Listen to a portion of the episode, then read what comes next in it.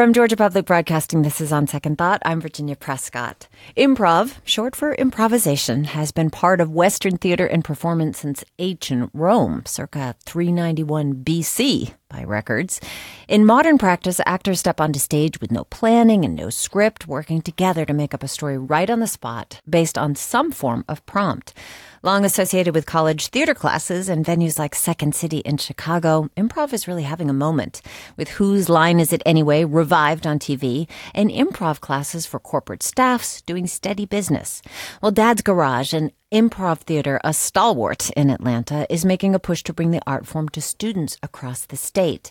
Kevin Gillese is currently artistic director of Dad's Garage and joins me in the studio. Hello. Hi, thanks for having me this morning. Well, thanks for being here. So let's go a little deeper for the uninitiated. What can someone expect when they go to see improv and performance? Well, when you go to see a live improv show, you can see a lot of different things. It's it's grown a lot. It's flowered, and uh, they don't all look the same. But at the core, people are going to be making things up on the fly, and uh, oftentimes basing it on suggestions from the audience. Sometimes having interactivity with the audience in other ways.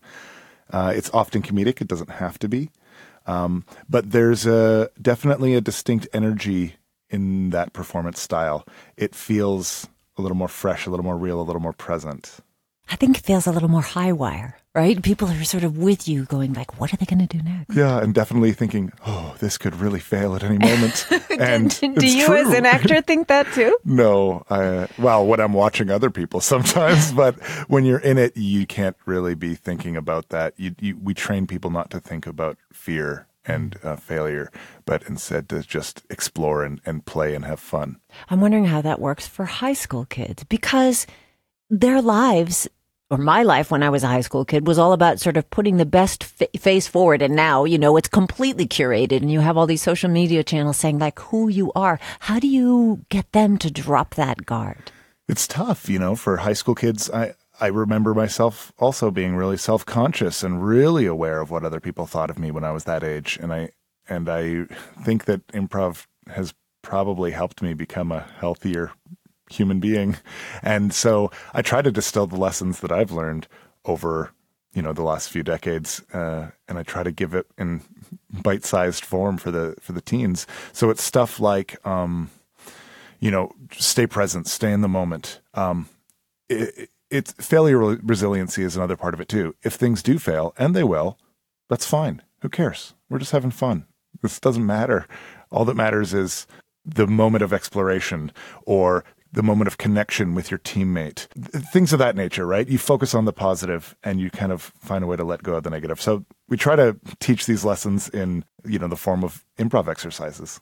There's a whole theory of education now that's very popular about allowing kids to fail. Are you helping them build their failure muscles?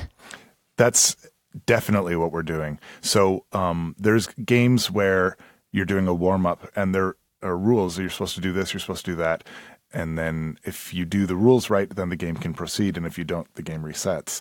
Um, and in these games, we actually applaud when someone makes a mistake. So even though the game resets and we're starting over, when someone makes a mistake, we all cheer and applaud for that person. So this is one of the ways that we kind of subvert the traditional what's right and what's wrong kind of thinking. So what kind of skills do kids learn? Um, you know, I think there's like some more traditional skills like leadership, uh, public speaking, things like that, you know, that are a little more tangible. But then there's a lot of the soft skills, you know, like uh, failure resiliency, creativity, uh, working in a group, mm-hmm. um, positivity, uh, just self confidence. Well, this is a big part of what you've done. Dad's Garage was formed back in 1995. That's right. Okay, so been around for a while, centered around improvisation, although you do create scripted videos and scripted shows. But a large part of the focus is on teaching improv, not just to kids, but to members of the public. Why is that important part of the mission, sort of spreading out the nature of improv? Yeah. Um, we just believe in the power of improv to transform people, and that's part of our mission. And so, by reaching young people, um, we're able to introduce them at an early age and get in at a time that we feel like we can really make an impact. Selfishly, we hope that we're cultivating a next generation of uh, people from Atlanta that have a stronger connection to the arts and culture scene because we think that's an important thing to build up. But also, frankly, we're just happy if we can see these people going out and being successful in their lives because of what they've learned through improv. That makes us feel good. That makes us feel like we're having an impact on our community. So now with this program, it's the new Dad's Garage High School Outreach Program aiming to equip teachers across the state with tools to teach improv. What does that look like for teachers? You know, these figures that are often authoritarian, often playing the traffic cop, often just trying to create order. Now they're disordered. yeah, well, and also, I mean, they are under fire at all times, right? They've got way too much work and not enough resources and they're just trying to make a difference. I mean, the kind of people they get into teaching, they're doing it because they care about kids and they care about, you know, mentoring the next generation. So we've got all these resources that we've created for free to distribute out to these teachers that are basically handmade modules and units that are aligned with the actual kind of curriculum as the state mandated curriculum. And so we've got these pre-made units that they can take their videos uh, to show the kids and their little lesson plans that they can follow to teach basic improv skills. Kevin Gillese is with us. He's artistic director of Dad's Garage. They have a new program that they're doing un- across the state. It's called Dad's Garage High School Outreach Program, and they're teaching teachers and students about the art of improv. You learned about it as a kid. As yourself, you, you mentioned that you were when you were younger, but you were growing up in Alberta, Canada, right? Yeah, that's right. Uh, growing up in Edmonton, I was in high school. I think I was one of those kids that was a little bit bored in school, and so I was finding other things to occupy my imagination. And unfortunately, that was hanging out with the bad kids and skipping school and doing all that kind of thing until um, the drama teacher told me, he said, eh, There's this. Um, improv thing uh, coming up, and uh, I want you to do it.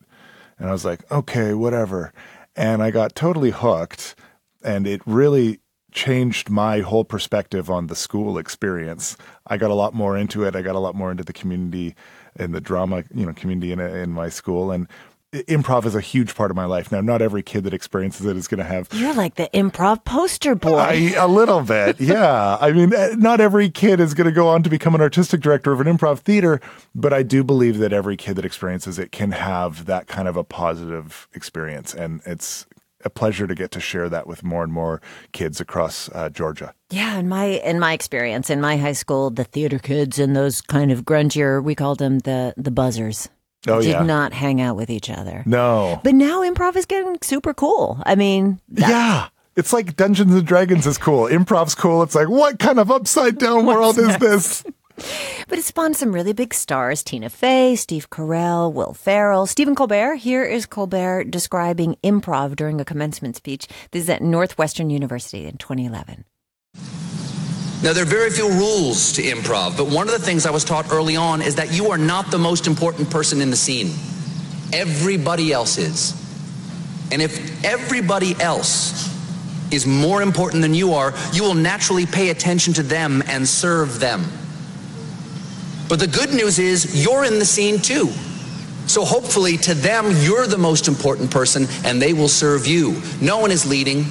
You're all following the follower serving the servant. You cannot win improv. What do you think? Did he get it right? Yeah, of course. I mean, he's so smart and he nailed it and he puts it in a really beautiful, poetic way. I mean, it almost sounds religious when you talk about serving the servant, you know? That is kind of interesting. Uh, I, I had a, just an illuminating conversation for me with Scott Adsit, where he talked about like it is all about reading the other person. And that's a total paradigm shift for the way that we, most of us function in the world. Sure. Right? You yeah. know, that it's all about like, how do I look at this moment? How am I presenting myself? Well, in a traditional school environment, kids are given a test and they either get it right or wrong. And if you get it wrong, you're bad. And if you get it right, you're good. And there's some things that you kind of have to do like that. You know, like I want doctors that are trained that kind of rigorously right. for if they're going to be treating my health. But when it comes to writers or people that are engaged in things where it's a little more fluid, you just need uh, a critical thinking that is not so binary. And that's the type of world we try to introduce to students through improv. All right, so some big news for Dad's Garage recently. They announced that mm-hmm. you would be stepping down as artistic director. That's true. You've been there for how long? It'll be 10 years. I, I, I timed it out so that I would be stepping down after exactly 10 years. That's very crisp for an improv guy. You know, it just felt like a clean break. I thought, you know what, this is a good opportunity. Um, there was so many things along the way that happened at Dad's Garage that made me go, oh, I guess I should stay a few more years. So, how does it feel to leave this thing that there was so much of your life tied up in it for so long? You know, it's you have mixed feelings. You know, uh, I remember at the ensemble meeting, I said, uh, I'll be stepping down at you know January first, and they uh, there was silence in the room, and then Z Gillespie, a longtime ensemble member and a dear friend of mine, broke the silence and said, "Is there any way it could be sooner?" and um, you know, I think we do use humor to try to. Uh, communicate when we're in emotional situations at dad's. But then another person said, you know, Kev, I don't think we would have gotten through uh, some of the tough times without you.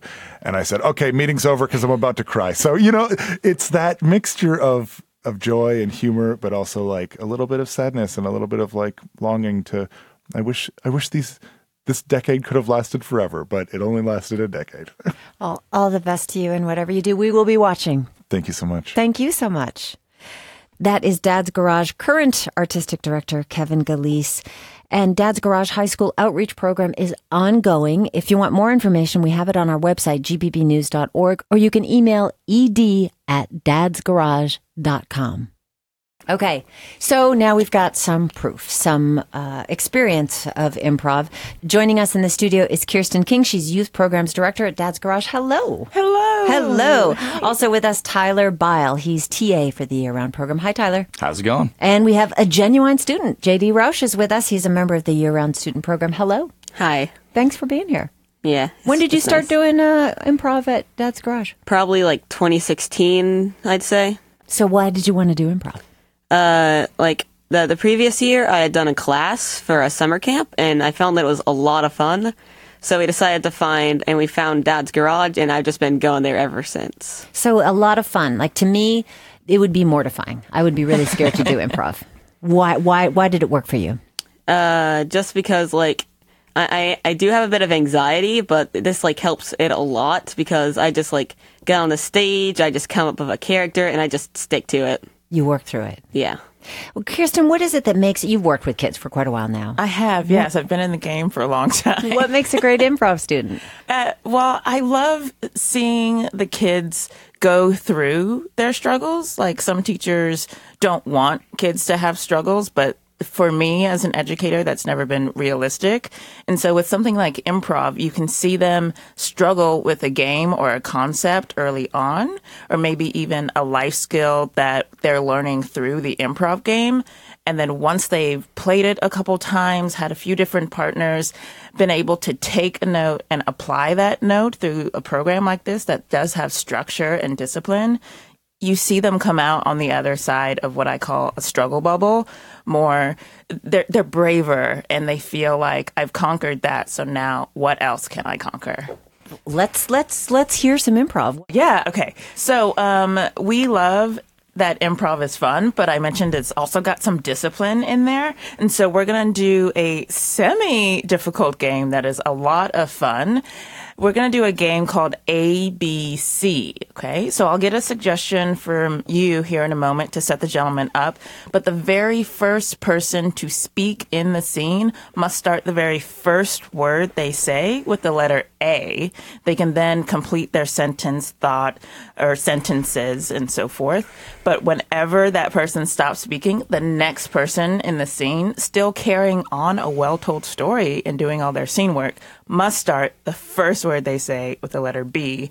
Again, they can complete their thought or sentence sentences and so on and so forth throughout the alphabet. So once they get to the middle, Boy, it'll oh be boy, that's a brain brain melt. Okay, I'm gonna use you to help set the scene. Okay. Where, location wise, should this scene that's about to happen take place? Uh, uh, at, at the Olympics. Wonderful. Okay, so your location for this scene, for this ABC game scene, will be at the Olympics. Okay? We're at the Olympics. We are playing ABC. And Virginia, if you'll help me count it down from five, four, three, two, one.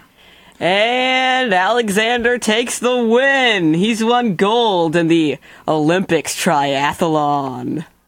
Back to you, Bob, from the studio. I believe that we've had an incredible event so far today. Uh, many, many great athletes out there just uh, giving their hearts for everything they got. Can't, can't wait for all of this to just keep going because the Olympics is amazing. It's just the best thing in all ever existence. Uh, did you know that the uh, uh, competitors, when they hang out in the Olympic Village, all they do is bowl? They have uh, many options to choose from, but uh, bowling seems to be the main source of entertainment down there. Exactly. Bowling is just the a great sport. Like it, it, helps your legs, it helps your arms, and it helps your brain to get the coordination to bowl well. Firstly, uh, relaxing is pr- their primary concern when they're not competing, and so I find it uh, uh, interesting that they choose such a highly intellectual sport as bowling to uh, to to unwind with. Good thought you got there. Uh, my personal opinion is that they bowl so they can actually not be relaxed. Because if they're not relaxed and all their muscles are worn out, that means they can perform better because they'll be more pressured because of all the adrenaline. Hmm. Interesting point you bring up there. Uh, I don't really know uh, uh, much about adrenaline. Uh, sitting behind this desk uh, is quite the rush for me, and I wouldn't uh, want to be out there competing with all those crazy athletes. I personally am completely opposed to that opinion. Now, just just why is that for you? Because uh, back in your early days, you were an Olympic level skater, and uh, I, I, think that uh, you want to bring that skill further on and be able to uh, pr- further your line of education. Carlos. How did you know my name started with a K? Scene. That was Kirsten King, Youth Programs Director at Dad's Garage. Also, Tanner Bile, he's a TA for the year round program that teaches improv to the community to people like JD Roush. He's a member of the year round student program. You can find more on Dad's Garage High School Outreach Program at gpbnews.org. On Second Thought is produced by Amelia Brock, LaRaven Taylor, Priya Mahadevan, and Jake Troyer. Jesse Neiswanger is our engineer. Our interns are Allison Krausman, Jessica Lowell, and Alexis Thomason. Don Smith is our Dean of Grammar. Amy Kiley is senior producer. Our theme song is by Alex Crispin and Marshall Ruffin. I'm Virginia Prescott, back tomorrow at 9 or anytime with the On Second Thought podcast, all from GPB.